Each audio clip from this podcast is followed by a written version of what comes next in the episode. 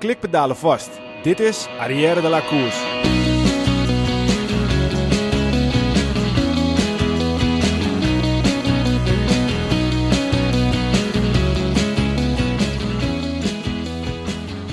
En daar is hij dan toch, de heilige graal van het wielrennen, de Tour de France. Het wielrennen haalt opgelucht adem, want zonder de Tour zou het wielrennen niet kunnen leven. De ASO lacht in zijn vuistje, hun evenement is onmisbaar. Maar lieve luisteraars, wat hebben we er veel zin in. Krijgen we een Tourwinnaar afkomstig van een Nederlandse ploeg, of gaan de Britten weer lopen met de buit? Of misschien wel een Fransman? Wie pakt de groen? Toch Woutje of mag Woutje niet? En wie pakt de bollen?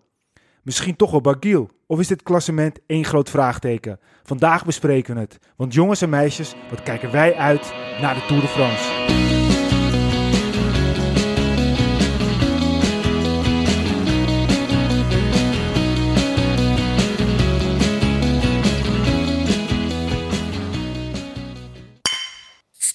Arrière de la Course wordt mede mogelijk gemaakt door Koerspret. www.koerspret.nl Dames en heren, jongens en meisjes, welkom bij onze podcast over wielrennen Arrière de la. De komende podca- podcast gaat over wielrennen. Besproken van het oogpunt van drie wielergekken die alles volgen vanaf de bank, tegen voor de tv. Vandaag aflevering 45. Ik ben uh, Michiel Beemster, zitten op anderhalve meter afstand eh, op het... eh, nou, het is nu wel, we zijn net ver- verhuisd, dus het is iets wat groter dan het uh, de la eh, kantoor. Het is nu een hele zaal. Maar ik zit hier eh, naast mijn wielermaatjes Wilco Kenter en Peter Koning. Yes, zitten we weer. Hey eh, Wilco, eh, ik heb net even naar de beens gekeken, maar hoe voelen ze nou onze helse tochten in, in Limburg? Nou ja, volgens mij hebben wij een klein tochtje gedaan ten opzichte van die man die rechts en links. Ja, maar die gaan we straks wel eens aankondigen. Maar ja, die benen van mij die zijn top. ja? Ja? ja? ik ga hard, jongen. heb, je, moment. heb, je, heb je ze goed uh, vol kunnen laden voor uh, de Noord-Hollandse wegen? Ja, ja, zeker. Ze gaan hard ook echt. Ja, eh, ja, ik ga echt heel hard, ja. Kijk, nou, dat klinkt goed. Hij was net aan het vertellen hoe hard hij ging, dus uh, hij zegt ik ga een keertje testen. Ja, wil het tegen jou. Nu moet ik met Peter ook gaan uh, fietsen Oh, straks, God, dus dat God. wordt wel... Uh, nee, ik, uh, ik, uh, ik denk dat Peter het wel zwaar gaat krijgen. Ah, nou, dat is wel heel Ik groot wel. praat. Ik ben benieuwd. Dat uh, wil ik wel een weddenschapje Maar ik doe het wel na het NK, zeg maar, Ja, dat precies, hij een beetje ja. afgepeigerd Dus is. ik Peter net een beetje zag, is ook Dat wel lekker bezig. wel, ja. hey Peter, nou, uh, je hebt jezelf al eventjes geïntroduceerd. De Tour, hè, we gaan hem vandaag bespreken. Hij komt er toch echt aan. Had Ja. je het uiteindelijk nou nog verwacht? Ja, ja, verwacht. Ik heb er wel op gehoopt natuurlijk, maar uh, echt op verwacht was dat uh, altijd het vraagteken natuurlijk. Nu begint alles wel een beetje op oranje te gaan in Frankrijk, maar uh, ja, zolang we nog niet gestart zijn, dan is het nog een beetje slag om de arm, vind Zou ik. toch niet nu nog, hè? Ik hoop het niet. Ik, het zou echt Ik, we zijn positief gestemd, dus laten we vanuit Ja, gaan jij, van jij doorgaan. altijd, dus dat moeten we sowieso Maar, gaan. Laten we ook maar naar prijs gaan. Ja, dat moet toch wel. Ik bedoel, eh, dat is hetzelfde als je bijvoorbeeld een hond eh, lekker maakt met een eh, bot. En op een gegeven moment haal je het bot de hele tijd en hij wil pakken en dan haal je dat bot weg. Dat kan nu toch niet meer. Nee, het, Ik weet dat de gezondheid voorgaat, maar ja, nu nog, nu nog wisselen en nu nog zeggen, nou, dat, ik wil er niet aan denken. nee, laten we maar niet aan denken. hey, ehm, we hebben ook... Dan is de podcast ook gelijk klaar. ja, dat precies. Nou, dat scheelt wel, ja. Dat scheelt wel. Dan kunnen we snel aan de koers. Ja. hey, we zijn niet alleen, want we hebben, we hebben een gast. Uh, laatste was uh, Thijs Sonneveld toen de gast. En dat is de wieler-influencer van Nederland, zoals we hem noemden. Maar uh, deze gast is dan wel de, de YouTube-ster YouTube binnen het wielrennen. Dus we zitten goed binnen de social media de laatste tijd. Het is inmiddels een beetje traditie geworden. Als wij onze Tour-podcast doen dan, voor de Tourvoorspellingen, dan, ja, dan is hij er gewoon bij. Dus welkom Bas Tietema. Goedenavond. Het is, uh, ja, een jaartje terug. Ja, het, uh, het is een, een bizar jaar voor jou geworden volgens mij. Vorig jaar zat je toen bij ons en toen moest het avontuur eigenlijk nog starten. Toen uh, kwam je met heel veel shirtjes, stickers en een mooi beplakte bus en uh, heel veel plannen. En wij vonden het sowieso echt al vet dat je die stap zette, maar hadden echt totaal geen idee wat we moesten verwachten. Nou, ik moet zeggen, in de Tour heb ik het toen echt best wel... Ik heb denk ik alles gezien. Ik was een van de mensen die ook steeds zat te wachten op een nieuwe aflevering, denk ik. Dus ik heb ervan genoten, maar... Volgens dus, mij heeft... dus bij deze Devin, als je even luistert, dan uh, gas erop. Uh. ja, precies. Ja, ja, ja, ja. ja, de camera's draaien nu niet, dus dat, dat is wel jammer. Nee, maar um, het is al een jaar voor jou geweest zo, hè? Ja, het is allemaal heel snel gegaan. Vorig jaar uh, eigenlijk met het idee inderdaad begonnen om naar de Tour te gaan, daar afleveringen te gaan maken. Meer inderdaad op een YouTube-stijl, een beetje tussen wat er gemaakt wordt aan de ene kant met de avondetappen. En aan de andere kant wat ploegen maken en daar een beetje tussen inspringen. En ja, dat, ja, in een jaar is echt heel snel, is dat allemaal heel snel gegaan. En in de Tour keken al veel mensen dat we dachten van, oké, dit zijn al echt veel mensen. En dan nu met onze nieuwe serie is dat nog een keer door het dak gegaan. En gewoon ook allemaal mensen die eigenlijk nog helemaal niks met wielrennen hebben, die in één keer onze serie weten te vinden. Ja. En gewoon in, in contact komen met de wielersport. Maar dat, het, het- het- op een bepaalde manier moet het toch echt gewoon voelen. Jij, eh, je was als, als ware als, eh, nou, je kwam als broekie eh, in de wereld een beetje aan, om het zo maar te zeggen. Niet als wielrenbroekie, maar gewoon In de puur mediawereld, in de ja. mediawereld. En, en je hebt ze toch wel pit- pittige schop in hun kont gegeven, want, want je hebt echt volgens mij heel veel bereikt. En als je zelfs op een gegeven moment de, de Belgische media, dan komt Sportza weer een tweet die jou weer, weer als het ware aanhaalt. Ehm, had je dit verwacht? Mm, nou, ik had het idee, zeg maar wel. Ik had voor mezelf, wat je ook net zegt, van ja, vorig jaar kwam je aan en ik had nog niet echt een idee bij. Kijk, ik had dat idee, had ik, voor mezelf had ik al wel. Alleen je hebt geen idee hoe dat, ik ben geen maker, ik ben niet degene die de video's maakt, dus ik heb zo'n beetje een idee, heb ik in mijn hoofd. En daaromheen heb ik zeg maar met Josse en Devin, met wie ik alle video's maak, hebben dat, hebben dat neergezet. Dus ik had dat idee zelf wel, maar vervolgens moet je dat ook dan nog daadwerkelijk in de video neerzetten. En daarover heb ik me wel verbaasd over hoe goed dat is gelukt Ja. en hoe dat is samengevallen. En ja, wat je net zegt met eh, wat betreft de media.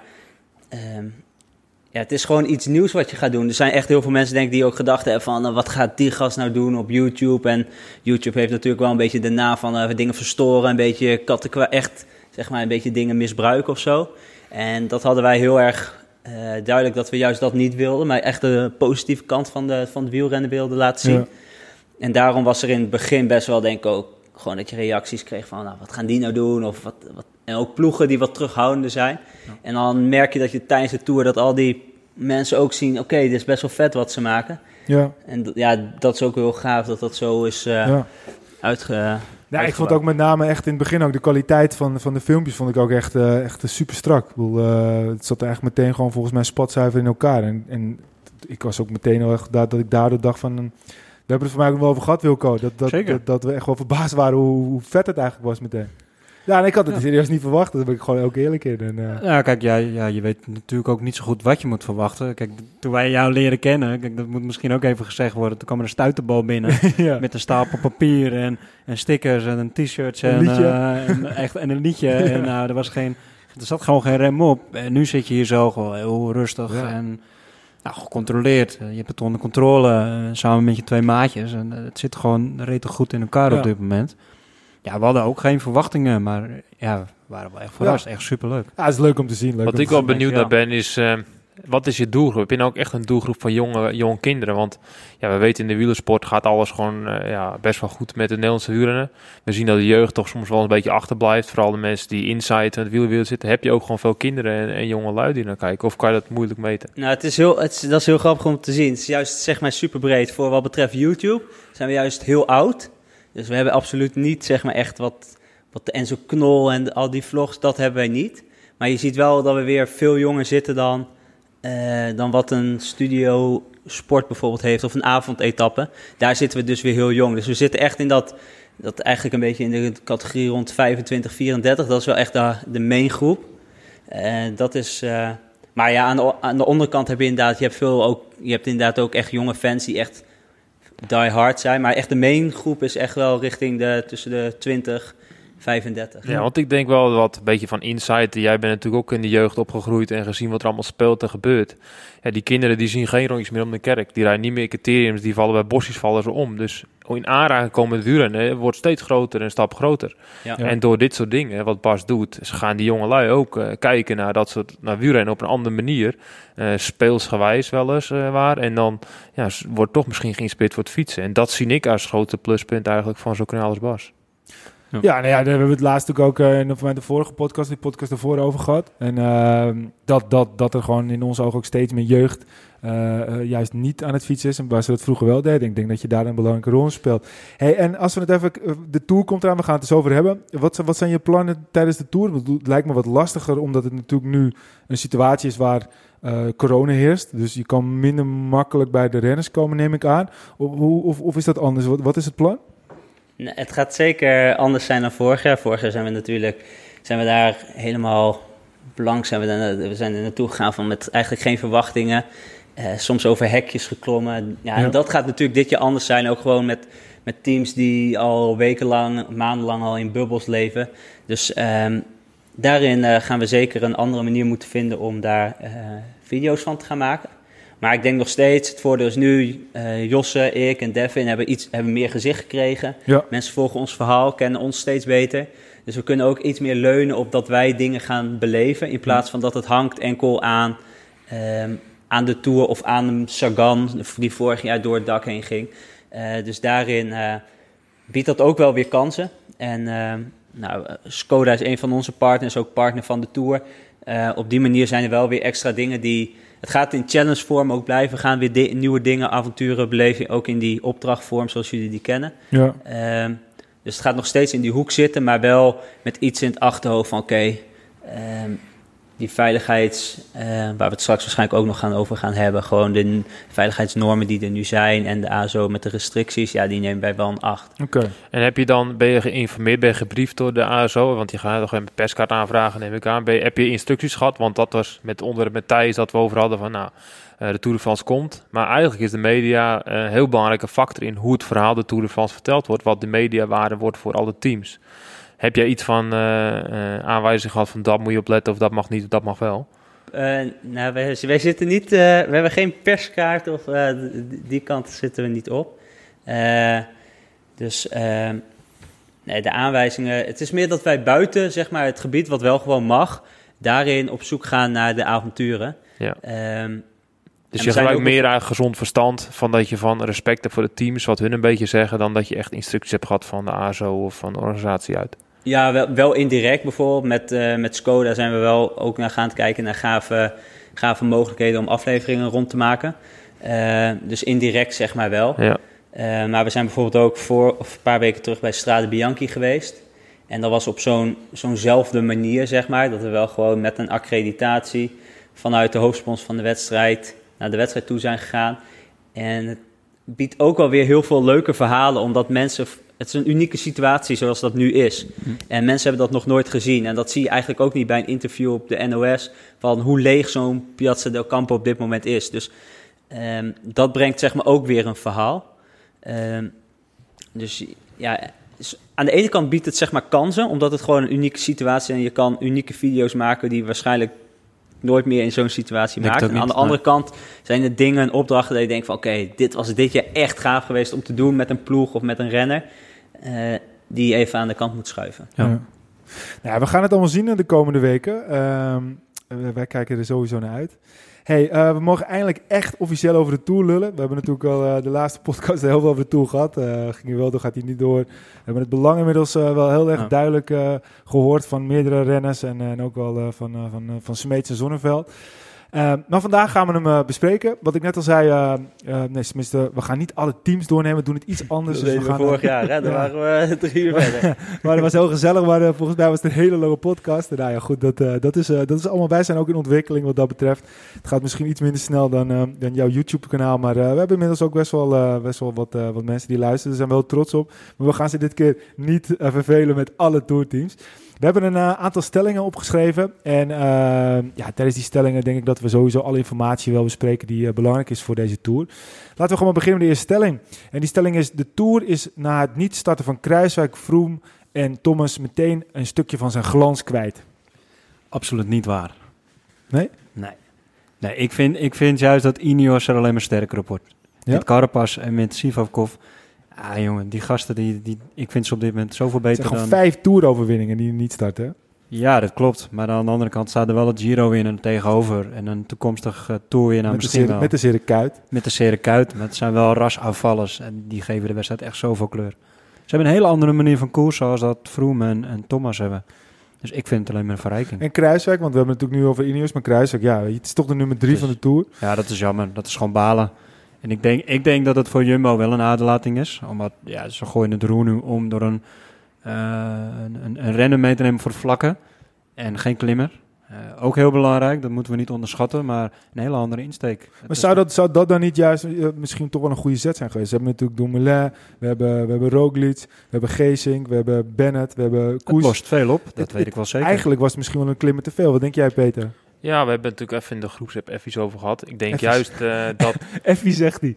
nou ja, een uurtje. Maar eh, ik denk dat, wel, eh, dat het misschien wel beter is eigenlijk. Ja, Ja, ja, kijk, eh tuurlijk Kruiswijk meenemen is altijd beter dan, eh, dan een e- extra klimmer is altijd waardevol. Maar nu hebben we eh, een renner die heel goed in peloton is met Krondel Jansen. Die kan goed bidon halen, die kan makkelijk positioneren, die kan heel snel naar voor. Alle rotklusjes opknappen eigenlijk die Wout van Aert of Tony Martin moet doen. Die kunnen nu langer sparen voor eh, de zware ritten eh, bergop. Je, ziet hoe lang Wout meegaat in die ritten. Eh, dan blijft nog 20 man Ja, over. Zit hij nog steeds te knechten. Eigenlijk is eh Wout toch ook gewoon een klimmer. Nou, hij heeft geen klimmer. Daar hebben we ook even over gehad. Hij is drie kwart klimmer, zeg ik. hij is gewoon is wel een eh, perfecte knecht. hij is een heel goede knecht. Hij En stijgt zolang- boven zichzelf uit. Laten Ja, we daar als je bij de laatste 20 in deze de sterk bezette Dauphiné kan zitten, dan ben je toch gewoon eigenlijk gewoon een klimmer. hetzelfde als wat Ineos toen had in de jaren dat ze de Tour wonnen. Toen was het vaak Kwiatkowski of iemand die eigenlijk nog redelijk tot het vlakke behoorde, die ook veel langer mee bergop ging, Boos van Hagen. Ja. Die, ging al, die Ja. klommen dan in die jaren Maar ik denk wel, als je Wout, zou je zou de rollen omdraaien en je zou Wout de kopman maken, of, ja, de kopman maken, dan, dan bakt hij er waarschijnlijk niet zo heel veel van. Maar In het klassement uiteindelijk. ja, nu heeft hij zoveel moraal, omdat hij in zo'n goed team zit. Hij, hij, hij gaat, hij, zijn benen die worden twee keer zo goed om een berg op te rijden, omdat hij weet wat er achter hem zit. Maar Ik, ik, dat ik, geeft zoveel moraal. ik weet ook niet, er zijn wat van die, eh, van die vaste twitteraars die dan af en toe eh, wat van die eh, vermogens delen en wat per kilo en zo. Als je dan zag wat hij ook rijdt, ja, dat is natuurlijk gewoon, ik weet niet precies, de, precies huis, daar ben jij meer van, dat, Peter. Ik, ik, ik zie dat en ik neem dat op en ik laat het weer lekker weer gaan, want Ja. ik, ik heb er niet zo heel veel mee. Maar hij rijdt ook gewoon, gewoon bizarre goede wattage natuurlijk en ook bergop. Ja, die, rijden, dus die jongens rijden supergoed. Hè? We hebben natuurlijk eh, voor de corona en tijdens de corona over gehad van... eh, ja, wie kan zich best voorbereiden? Eh, de Spanjaarden, de Italianen zitten binnen op de home trainer. De Nederlanders, Belgen mogen nog buiten fietsen. Gaat er verschil zijn? Je ziet nu ook teams met meer budget kunnen andere dingen faciliteren. Daar zie je gewoon een groot verschil in. En nu zie je in de wedstrijden zie je dat heel goed terug. Ja. Je ziet de teams die buiten mochten fietsen gewoon anders rijden en beter rijden dan de teams die het gewoon net even wat minder hebben en Ja. minder budget hebben. Nou ja, dat, dat, dat, zou dat toch een eh, grote rol spelen? Ja, dat, dat zou kunnen, ja. Ja, ik weet wel zeker. Als je ze gewoon ziet dat de jongens als Jumbo, die hebben gewoon echt goed gefaciliteerd op dat hoogtestage. En die hebben gewoon een bijna een etappekoers gereden daar op hoogte. Ja. En daar kan je, moet je tegenop trainen. Maar als jij traint met alle respect met goede renners, als jij met zes toppers in die berg aan het trainen bent, Tony Martin was misschien wel de minste. Ja. Als jij als pro-continental team of als eh, een, een World team met iets minder renners gaat trainen, ja, dan train je niet zo hard als met die jongens zoals Tony Martin en dat soort Ja. man. En dat zie je toch ook aan Mathieu van der Poel. Hij is echt niet minder dan Wout van Aert. Alleen het trainingsniveau ligt gewoon lager als het trainingsniveau waar Wout mee traint. Nou, Maar als zouden ze niet dan bijvoorbeeld, eh, zou het kunnen dat ze te, dat ze te vroeg hebben gepiekt? We hebben natuurlijk gezien Roglic in de, in de Giro vorig jaar, dat hij de, de, de, de, de ronde van Romandie eh, reed. Eh, Of de, nee, de Tirreno, wat was het Ik nou? denk, ik denk Ja, het Romandie. niet. Tirreno, Het- ja? ja, maar toen, toen, toen was hij eigenlijk te lang in vorm. En Ja, nu lijken ze dat- echt in topvorm. Maar toen had je wel heel lang voorseizoen en dat heb je nu niet. Eh, Toen waren ze al twee, drie maanden in koers. Eh, en nu zijn ze nog maar een maand in koers. ja, oké, maar het is wel, ze, ze moeten wel die, die vorm die ze nu hebben minimaal een maand volhouden. Ja, nou, ik denk dat, ik denk dat dat nu veel beter voor elkaar is dan vorig jaar. Ze hebben ervan geleerd, alle kort is. 100% zeker. Ja. Zeeman, als je kijkt hoe Zeeman nu bezig is met al dat hele team. We hebben het een paar keer over, ook in die klas nu, wat hij nu doet met Dylan Groenewegen, opstaan gewoon voor een renner. Eh, Die heeft echt alles zo goed onder controle. Die hebben zoveel geleerd ook van de afgelopen jaren. Ja, en het verschil met vorig jaar, hè, toen had je de ronde van Romandie. En toen zat er een week tussen eh, de finish Romandie en de start in, eh, in Italië. Ja, de Giro. klopt. Volgens mij was het nog zelfs minder dan een week. En Ja. ze hebben nu gewoon twee weken eh, op hoogtestage waar ze gewoon wel trainen, maar niet volle bak gaan. Het is gewoon de, de batterij laden en de vorm vasthouden. En, eh, Ja. En Bernal was vorig jaar ook al goed in de voorbereidingskoersen. ja. Dus ja, ik vind wel dat bijvoorbeeld zo'n Tom Dumoulin, als je ziet hoe die nu al staat, en dan inderdaad richting een derde week, tweede week, dat hij al echt wel, als je dan ziet waarvan die terugkomt en dan nu Ja. het niveau, heb ik wel heel veel verwachtingen Oh, dat hij zo in toch- Hij is zo'n goed. ronde kan groeien. Hij is goed. Maar dat Ja. staat ook met, Ja. maar Dumoulin was zich ook weer aan het irriteren over dingetjes allemaal. weet je. Hij staat zo scherp, want er was een motor op een gegeven moment die eh, met Pinot een beetje te dichtbij kwam. En hij werd meteen boos en hij was na de etappe boos over die afdaling en terecht, waar Kruis ook viel. Maar je ziet gewoon dat hij, dat hij gewoon dat, eh, dat temperament weer heeft. Hij is had- gretig. ja, dat had hij in die Giro die hij won, had hij ook dat temperament. Want toen maakte hij natuurlijk even ruzie met Nib- Nibali en ruzie met eh, Quintana volgens mij. Hij rijdt met zoveel goede renners om zich heen. En dat, dat geeft hem ook zoveel energie, Ja, maar hij is, moraal. hij, staat, hij is wel scherp ook in zijn... In zijn Ja. eh, ik ben echt benieuwd. Het zou toch wat zijn, jongens, als Dumoulin straks... eh, nou, we durven nog niet te dromen. Ja, hallo, schuim maar op. Ik heb net de Tour van Joop eh, nog weer een keer gelezen, van uh, Mart Smeets. Ja. En dan denk ik van, ja, 1980. Het zou toch wat 40 jaar later... Zou het kunnen, Bas? Ehm, nou, ik denk gewoon nog steeds dat Roglic de man gaat zijn voor Jumbo-Visma. Ehm, alleen ik vind wel, ik, voor de, eigenlijk sinds afgelopen week, dan denk je, oké, alle kaarten zijn geschud. Roglic is echt heel sterk, de ploeg ziet er goed uit. En dan, dat is wel typisch wielrennen, dat dan er iets gebeurt, waardoor gewoon alles, bijvoorbeeld net zoals vorig jaar met Pino, er gaat sowieso iets gebeuren in de Tour. En dat maakt wel heel lastig zeggen van, oké, wat, eh, wat gaat er gebeuren binnen zo'n ploeg? Maar Ja. ik vind Roglic wel, als ik nog steeds, ook heeft die, is hij nu gevallen, denk ik nog steeds dat dat eh, uitgesproken man gaat zijn voor Jumbo-Visma. Ja, Ik ben daar- ook wel benieuwd naar, naar, de, naar de tactieken. Stel, hè, corona dat gaat wel eh, zijn gang in Frankrijk. Wat, wat, hoe zou een ploeg de Tour nu ingaan? Want dat zou ook kunnen zijn dat het na een week stopt. Omdat het, de, de- de maatregelen... Maar geloof je dat? Ja, het kan toch? kunnen. Maar, ze, Ja, maar denk je dat, toch? want het is- in principe zitten ze in een soort van bubbel waarbij, eh, ja, het kan Ja, altijd ja, natuurlijk. Maar, je kan natuurlijk nooit uitsluiten, want je rijdt 21 dagen reis je door Ja, Frankrijk heen. En het is onmogelijk om, Ja. denk aan hotelpersoneel. Dus kijk, het is, dus het is nooit zeg maar Nee. uitsluiten. Het is alleen te hopen dat ja, inderdaad- vandaag stond er ook Nee, een maar- rennen van Astana die eh, corona nee, maar, heeft. nee, maar wat ik, wat ik eigenlijk bedoel, wat jij zegt, dat ze zich, dat ze zich met- bijvoorbeeld eh, over eh, eh, een week focussen, omdat ze misschien denken na een week stop, dat, dat geloof ik niet. Eh, Ze gaan toch gewoon voor die volle drie weken, ze gaan er niet erin. Misschien, maar als oké. dat, als dat corona ontploft, dan kan je toch niet tegen een Tour peloton Nee, maar- zeggen, maar- jullie nee, rijden door en Nee, de rest van dat- Frankrijk dat, zit snap ik wat jij zegt, maar jij zegt van, er zijn misschien ploegen die in de eerste week harder gaan rijden, omdat ze misschien denken dat die Tour niet wordt uitgereden. Ja, maar het is ook heel lastig met testen, hè? want je had bijvoorbeeld ook in, eh, in Portugal, dan test iemand soort van positief, die achteraf Ja. weer negatief. En volgens mij ook die van Astana met Hugo Hoele bleek ook weer achteraf tweede test Ja. weer negatief. Dus het is ook best wel lastig van, Maar het gaat maar nog niet eens zozeer om, om of iemand eh, positief test, ja of nee. Het gaat maar meer gewoon wat het land Frankrijk doet. Stel, het ontploft wel en het, het land Frankrijk zegt dat alles gaat op lockdown. ja. Dan gaat de Tour ook op lockdown. En als dat net een week onderweg is, zeggen ze dan bijvoorbeeld... Nou, degene die nu in de gele trui rijdt, dat is de winnaar van de Tour Ik de hoop dat het dan Tommy is, maar... eh, Vandaar is dat ik ook zeg, ik ben benieuwd naar de tactiek. ja, nee, Het is vooral ook van wat- wat er in het voetbal gebeurde. Hè? Bij de ene dat het gewoon dat er geen winnaar wordt uitgeroepen. Dat zijn een beetje dan de overwegingen. Of dat misschien dat na twee weken dat ze dan zeggen inderdaad degene Het die zou het kunnen, ja. staat. Ja, het is een spook wat eromheen hangt, maar laten we in ieder geval eventjes ervan uitgaan. Voor de lol Ja. ook eh, van de mensen en voor de lol van eh, Ja. het genieten dat we gewoon een hele tour rijden. En Wel belangrijk voor de tourpoeltjes dit, hè? En daarom is Voor de Tour- afgaande op mijn Maar- voorspelling die ik ga doen, wordt de Tour uitgereden. Want om terug te komen op Tom Dumoulin, schrijf maar op. Hij gaat plakken, plakken, plakken. Hij wordt beter, beter, beter. Derde week staat hij heel kort. En dan etappe 20, jongens. Bam. Knechten, knechten, knechten. Tom. Dumoulin wint de Tour de France. Om het laatste nog over te zeggen, het is meer dat er iets wordt gehyped. Dus we zien nou met valpartijen, iedereen heeft valpartij, valpartij, valpartij. Als er straks iemand komt of een team en er gaan een paar eh, f- foute positieve testen komen corona, dan ben je eigenlijk al besmet. En dat is hetzelfde met doping geweest. Als iemand in verband wordt gebracht met doping, ook al als, is het niet zo, is zo'n naam eigenlijk al besmet. En dan hangt er om, om zo'n renner of een coureur of een team, hangt er gelijk een soort van wolk. Maar die, gaan er gewoon, die gaat er gewoon uit dan meteen. Al, al- Dat is dus ja, maar dan zijn, is het de vraag, zeg maar bijvoorbeeld wat je zag bij, eh, volgens mij in het Formule 1 circuit was er ook eentje. Ja, Wordt het dan Perez. een individu? Ga je dan degene die met wie die op de kamer ligt? Ga je de hele ploeg? Ga je wat? Wie, Ja. Of ga je Ja. alle teams die met hem in het hotel? Zeg maar, waar ga je de grens trekken? Ja, maar als je gewoon heel strikt kijkt, eh, hij heeft eh, binnen een meter, eh, waarschijnlijk die dag ervoor, langs, naast heel veel mensen gereden. Ja. Dan moet hij die er ook allemaal uit dan. Ja, Ja, dat is dat toch niet is- te doen. ja. Dus ja, ik ben blij dat de ASO eigenlijk hier daar, daar is en niet de UC, want dan Ja. wordt het één grote puinbak. Precies, precies. Om terug te komen op je vraag, je eerste stelling. Ja, dat dat gaat de, kleur heel veel, de Tour heel veel kleur geven.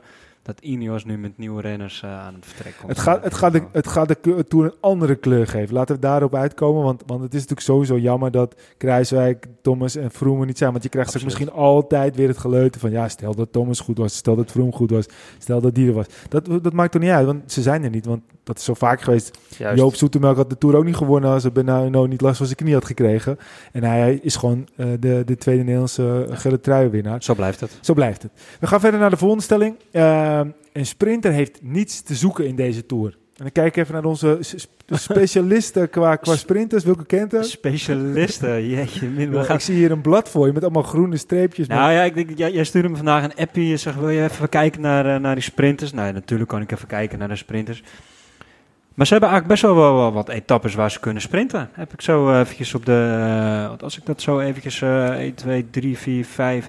Sowieso hebben ze zes sprintkansen. Wat noemen ze ze op? Welke etappes zijn dat? Dat zijn etappe 3, etappe 5, etappe 7, etappe 10, etappe 11 en de laatste etappe. Ja. En dan hebben we het nog niet eens even over een eh, etappe 19 en de eerste etappe. Want de eerste etappe geven ze op als heuvel.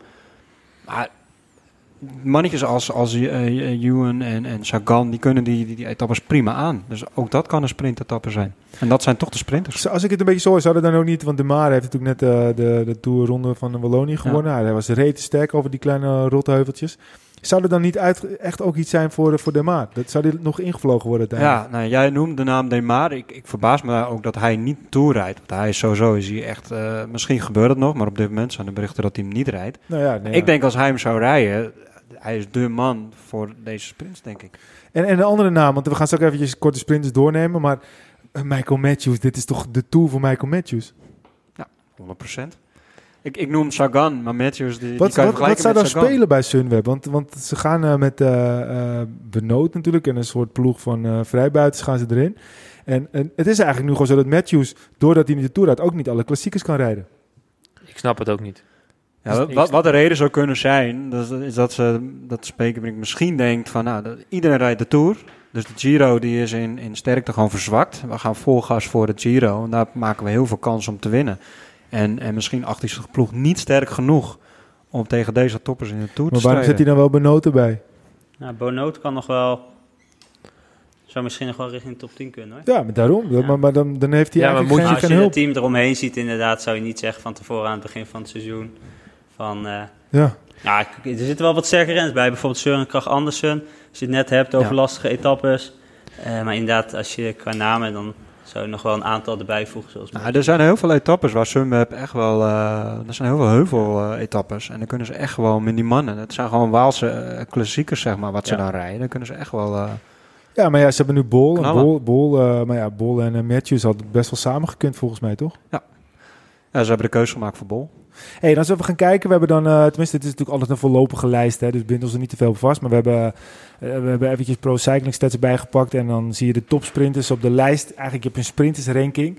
Eh nou, je hebt Bennett. Bennett is dan op dit moment de nummer 2 sprinter van de wereld volgens Pro Cycling Stats. Maar die rijdt. Nietzelo de nummer 6, Trent de nummer 8, Caleb Ewan de nummer 10. Nou, ik vind het wel wat laag staan eerlijk gezegd, maar het zal zijn reden hebben. Christophe, Sagan, Stuyven, Viviani, Walscheid, Barbier, Bonifacio, Hofstetter, Ventorini, Koukar. En dan hebben we Bol staat er nog wel bij, denk ik op. Maar goed, het zijn, het zijn niet de minste namen, maar het zijn niet de toppers. Nou, ben ik niet helemaal met je eens. Want als ik eh, Viviani, Bennett, Sagan, Ewan eh eventjes vier namen opnoem, dan staat er gewoon eh absolute top aan de Wout start. van Aert. Ja, dat, Nee, nog ze zeggen dat, ze- dat hij niet gaat sprinten, maar ik ben blij dat je zijn naam noemt. Want ik denk ook wel dat hij... eh, want er Ja, zijn ook wel wat bijvoorbeeld, aankomsten wat omhoog in de- loopt, In de Dauphiné, dan doet hij en gewoon zijn werk. En dan, als op een gegeven moment eh, het op vijf kilometer klaar Ja. is... en hij kan zich eh, enigszins gewoon sparen... Ja. Eh, ik denk dat hij echt wel nog wel... natuurlijk focus gaat zijn op het klassement... maar het zou me niks verbazen als hij nog zoals vorig jaar... hoe hij bijvoorbeeld die etappe won tegen Viviani... als hij zo nog wel een etappe kan pakken. Nou, neem, neem etappe 1 bijvoorbeeld. Etappe 1, dat is een heuvelrit. Het kan te zwaar zijn, eh, Ja. dat, dat, dat- dat tijd zal het leren. Maar vorig jaar hebben we gezien met Jumbo, als je de eerste etappe wint, bam, je binnen als ploeg. Hè? Je hebt moraal eh, en alles gaat vanzelf, lijkt wel. Zoals ze nou met Wout van Aert, de eerste etappe, vol gas op Wout van Aert gaan. Hij tevreden, je hebt je eerste overwinning te pakken en daarna heb je moraal in je ploeg, want je Ja, je maar dat zullen, ze ook best, dat zullen ze ook best wel gaan doen, denk ik. Ja, Ik maar hoop niet het. zeg maar zo. Het is niet van, oké, ik verwacht niet dat ze gaan zeggen, oh, we gaan vandaag vol voor de gele trui van van nee, nee. Het is vol voor Roglic en alles goed brengen. Maar hij mag dan in de finale vrije rol dat hij wel zijn kans kan gaan. Zoiets Ja, verwacht misschien wel in de laatste 50 dat het beslist wordt. Ja, maar er eh, is hoe wel één het? dingetje wat nu veranderd is ten opzichte van Kruis. Ze hebben natuurlijk nu Grundel Jansen. En dat is natuurlijk wel zijn een, een, een lead-out man. Ja. Eh, dus het zou best wel kunnen dat ze nu ook wel denken... oké, we zetten wel een paar keer uh, Grundel Jansen ook in. Maar aan de andere kant, ik denk dat, dat het misschien net een beetje wordt als Telecom destijds. Dat je Ries Ulrich en had Sabel. En Sabel won natuurlijk heel veel sprint. Dat zal Van Aert nu niet gaan doen. Maar wat je wel hebt, is dat hij, dat hij wanneer de kans krijgt... dat hij dan, dan wel mee gaat sprinten. Ik, ik denk eerder dat ze dan eh, een Gronde Jansen en Wout eh, voorin laten rijden voor eh, Tom en Roglic in bescherming te nemen in de finale. als je ziet wat de afgelopen jaren Tour de wil gewoon de, de klassementsmannen wil ook een treintje. En die willen ook goed van voren blijven. En als je dan dat soort mannen daar, daarin zet, Tony Martin, Wout en Gronde Jansen, met erachter Roglic en je gaat de laatste drie kilometer in en iedereen is veilig, dan is je ook misschien wel een beetje energie kwijt. Ja, je denkt dat... Ja. Ja. dat, dat, Dat is ook wat Jumbo wel- zegt, hè? Ja. Dat is wel natuurlijk wat ze Want zelf zegt. Het is daar een beetje, het is voornamelijk koers in Zuid-Frankrijk, is al draaien keren veel. En eh, ja, niet alle finishes zullen natuurlijk draaien keren zijn, maar ja, het gaat wel iets anders zijn dan, eh, dan Ja. de lange massasprint. Maar goed, eh, die Wout van Aert is zo goed. Wordt vandaag Belgisch kampioen eh, overigens. Met een halve minuut voorsprong op Kampenaerts. Hè, die daar een, Victor Kampenaerts, die daar zijn doel van gemaakt had. Ja, Die gast is zo goed. Dat, ja dat nee, kunnen ze toch niet gewoon in een treintje laten rijden en waarschijnlijk is Drie Wout van weken, Aert... eh, Wout van Aert op dit moment gewoon de beste kijken. wielrenner, denk ik. Als je gewoon gaat kijken in, in de breedste zin. Het is moeilijk altijd een beetje appels met peren vergelijken. Want hoe kan je een Roglic vergelijken met de Van Aert? Maar hij is gewoon hij is ontzettend goed. Maar als we even gaan kijken naar de, naar de sprinters die er niet zijn. eh, want op zich, eh, dat zijn natuurlijk de goede sprinters zijn. Maar we missen sowieso natuurlijk Groenewegen en Jacobs. Het verhaal is bekend. Ze zouden sowieso daarvoor ook wel niet rijden. We hebben Akkerman er niet en we hebben Gaviria er niet.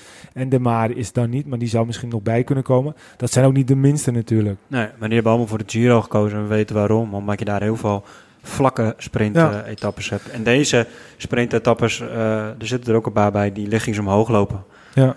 Ja, als dat niet hun specialiteit Nee. is, dan snap ik wel dat ze niet voor de Tour kiezen. Nou ja, goed, eh, zeker. Dus, eh, dus, dus als we de stelling even bekijken van een sprinter heeft niet te zoeken in de Tour, dan valt het allemaal mee. Ik denk het zeker wel, ja. Ik denk dat we heel veel mooie sprinten kunnen gaan zien. En dan trekken we meteen even door. de winnaar van de groene trui. Wie zeg jij, Bas? Poeh.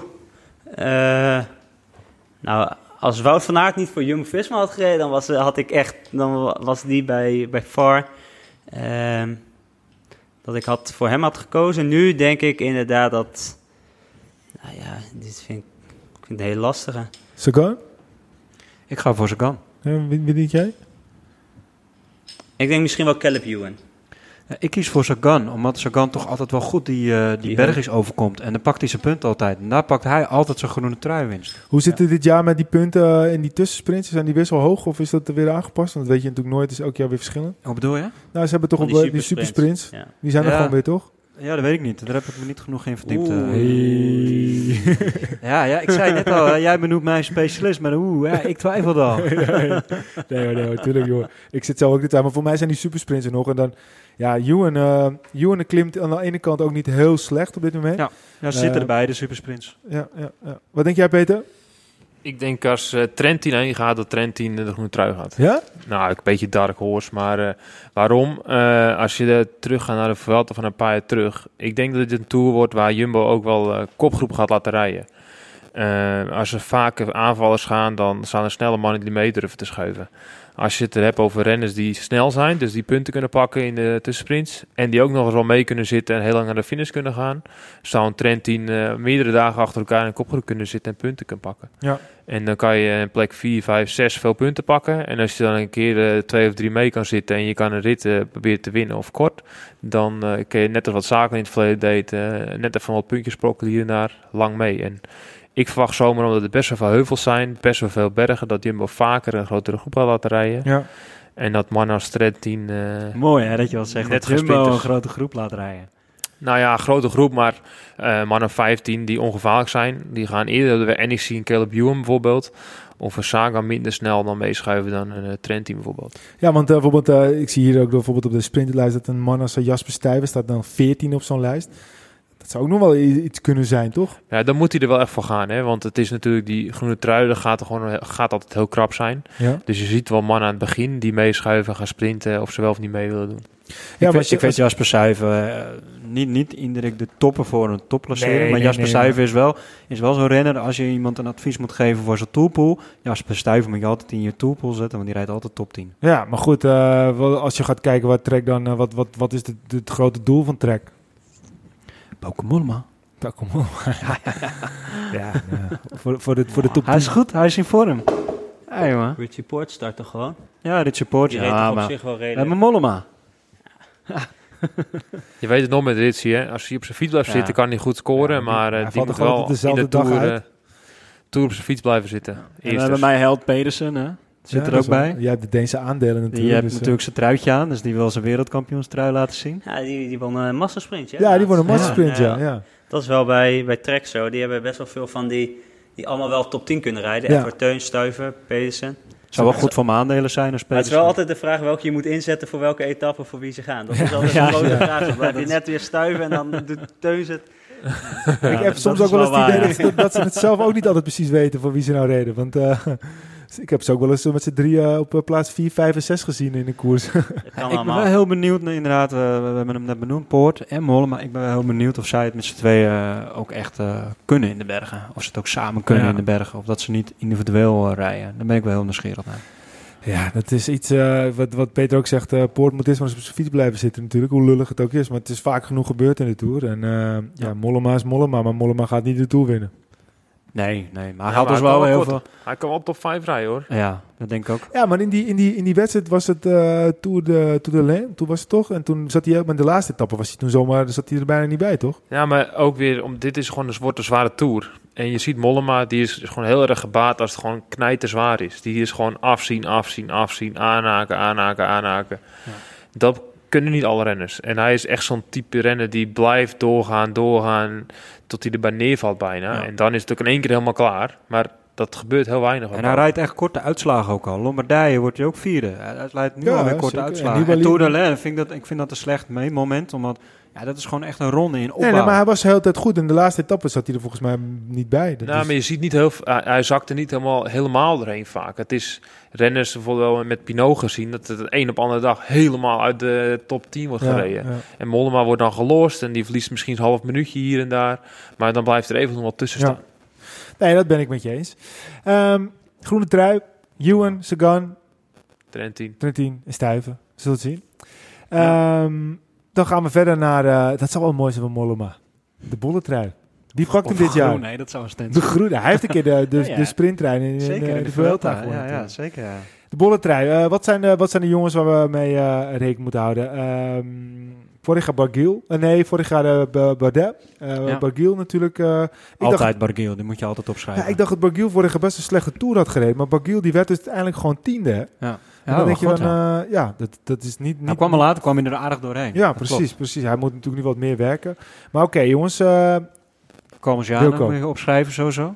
Want ik denk dat hij, eh hij rijdt voor Total Direct Energy. Die, die rijden in principe natuurlijk... eh nou, ze rijden niet echt voor een klassement of zo, denk ik.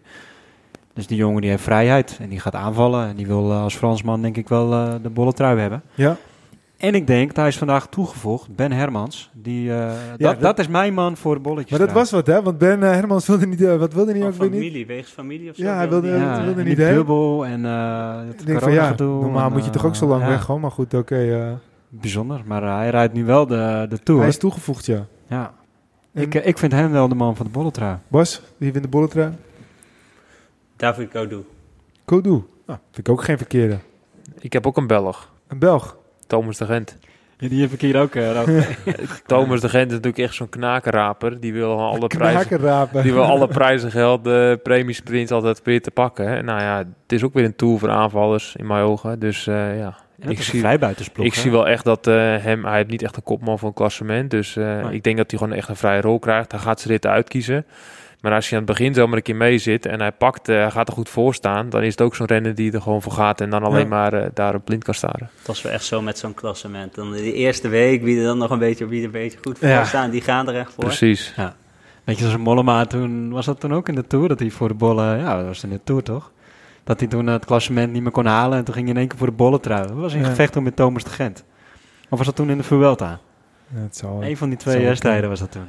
Zeg maar zo niks. Maar ja, weet je, ik vind dat de bolletrui toch altijd iets magisch heeft. Ik ben opgegroeid in de jaren Rook Steunissen. Dat, eh, dat ze toen eh, in, in, in, verderop in eh, Warme Huizen in Noord-Holland het hele café Ja. met rode bollen hadden beschilderd. En dat is toch, ik vind het gewoon zoiets magisch. En ik zou het ook wel tof vinden als bijvoorbeeld een Pools, als hij meedoet. Het is toch niet helemaal zeker. Als, als Pools in de bollen, dat zou toch mooi zijn. Je boe en dan moet het eh, hotel in de bolletjes geschilderd worden. ja, precies. nee, ja, nou, ja, ik hoop wel dat Poels mooi toe gaat rijden. Het is wel mogelijk. Zou die gaan rijden? Denk het wel. Als hij rijdt, dan hoop ik Want het. ze hebben best nog wel flinke eh, selectie. Als je hier staat, de pro-zeilingstijd, kunnen ze kiezen uit Pools, Landa, Bilbao, Teuns, Vals, Moritz, Capecci, Caruso, Cobrelli, Garcia, Cortina, Haller, Hausler en Cavendish. Ik denk dat hij wel rijdt. Ik denk dat hij Cavendish genoeg, niet, denk eh, ik. nee, ik denk niet genoeg kwaliteit heeft om te rijden. Die? Wout Poels. Niet genoeg kwaliteit. Wel, ja. oh, wel, ik ja, wil ja. zeggen. Zeker wel. Maar gaat die, eh, ik, ik zet hem gewoon in. Pak de bollen. Ja? Ik denk dat Lander er helemaal doorheen zakt. Want die is nu absoluut de kopman. Nou, dat eh, is hij niet gewend. Er wel goed hoor, vond ik in de Dauphiné. Nou, Ze- hebben er ook doorheen. Ja, hij zakte erheen, maar hij was niet verkeerd. Hij was niet eh, dat hij de echt de allerslechtste eh, was die eronder reed. Nee, Die ploeg, de wachtrij, dat is wel een ploeg eh, wat het algemeen klassement kan winnen voor de ploegen. Ze hebben in de breedte echt wel eh, veel goede... Ja, met, ze met, hebben veel eh, met Landa, sterke- Pools, Ja. Bilbao. Wat denk Ja. je van Jumbo? Ja, Ja, maar ja, Jumbo die rijden wel allemaal in, eh, in dienst van eh, van Kopman. Dat ze er doorheen zakken, kunnen ze ook heel ver er doorheen zakken. En, Ja, maar goed, Bahrein rijdt allemaal in dienst van Landa.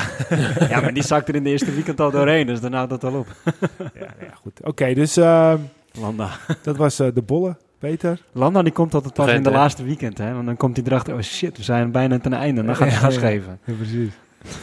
nou goed, de bollen. zijn- Ik ben benieuwd of, of, of, of een van ons eh, uiteindelijk eh, er heel dichtbij zit. Dat is toch altijd moeilijk te voorspellen. Want het zou natuurlijk net zo goed Bardet gewoon weer kunnen worden. al- Als hij bij wijze van spreken een slechte Ik eerste vind het jammer dat er geen Deen bij zit die voor de bollen kan gaan, want anders voor een Deen gegaan. Ja, ja Vogelsang rijdt natuurlijk niet. Nee, ja. Rijdt. Vogelsang eh de Tour? Ja, ja, daar ga je al. Ja, Ja, ja. Ja, ja, Dan moet je wel even uitleggen aan wie je nu de vraag stelt. Want dan denken mensen, wat heb je het over? Ja, we vragen maar Sven Jonker, de Astana man. Die zit ook bij ons hier. Die zit hier in het publiek. eh, die zit bij ons in het publiek. Je kunt hem ook wel herkennen van de Tour Afleveringen.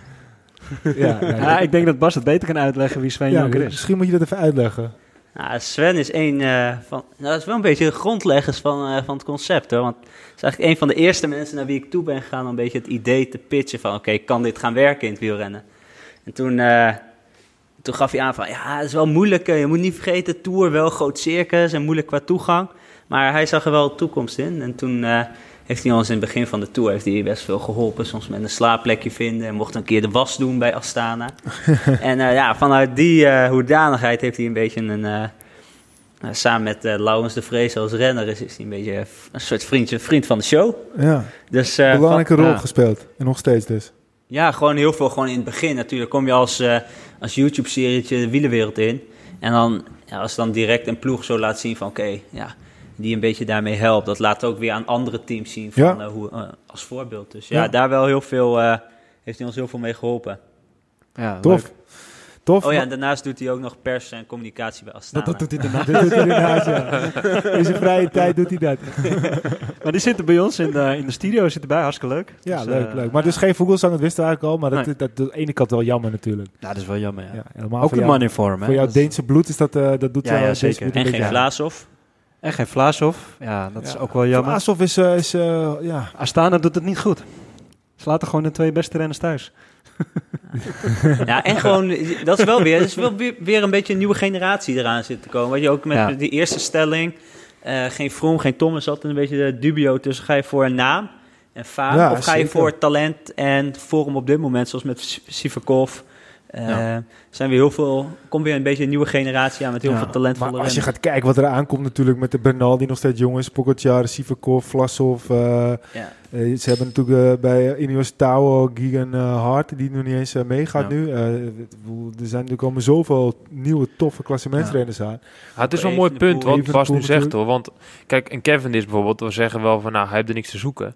Maar zijn marktwaarde binnen Engeland voor zo'n Bahrein is gigantisch. Daar Kijk, rijdt als, hij nog. Daarom rijdt hij daar. Hij rijdt om een McLaren en zegt ik wil gewoon hem daarin. Als hij daar een scheet laat, dan wordt het al uitvergroot. Ja. Dus dat is gewoon voor zo'n merk als McLaren binnen de United Kingdom is gewoon heel erg belangrijk. Ja. En dan is gewoon eh, die mix, om daar dan tussen te zoeken van, want de Tour, daar draait alle, alle, alles draait eromheen. Dan is zo'n naam wel belangrijk. Nee, maar natuurlijk, maar dat is ook een beetje de, de, de, de, de, de lijn waar eh, eh, het wielrennen ook wat dat betreft ook een beetje op moet eh, balanceren. Op van, je hebt jonge renners, maar je hebt ook gevestigde namen. Ik bedoel, het gaat uiteindelijk ook gewoon pure business. Juist. Dus je moet ook gewoon aan, aandacht genereren. En, en een Kevin is genereert gewoon aan. Dat is het, aan de andere kant zou misschien niks op basis dat hij gewoon rondrijdt. Alleen ja, het is, wordt wel een beetje zielig hoor, voor Kevin is. Hij reed de Tour, hij reed de ronde van Wallonië ook. Maar jij gaf vandaag nog zo'n mooi voorbeeld met Grandal Jansen.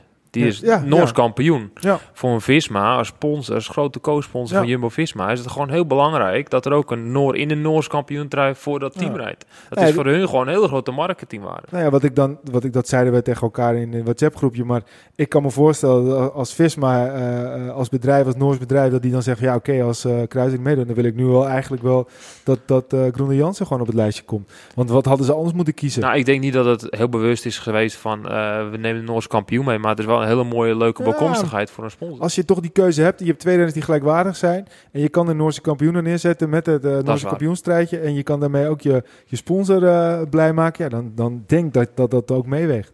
Ja.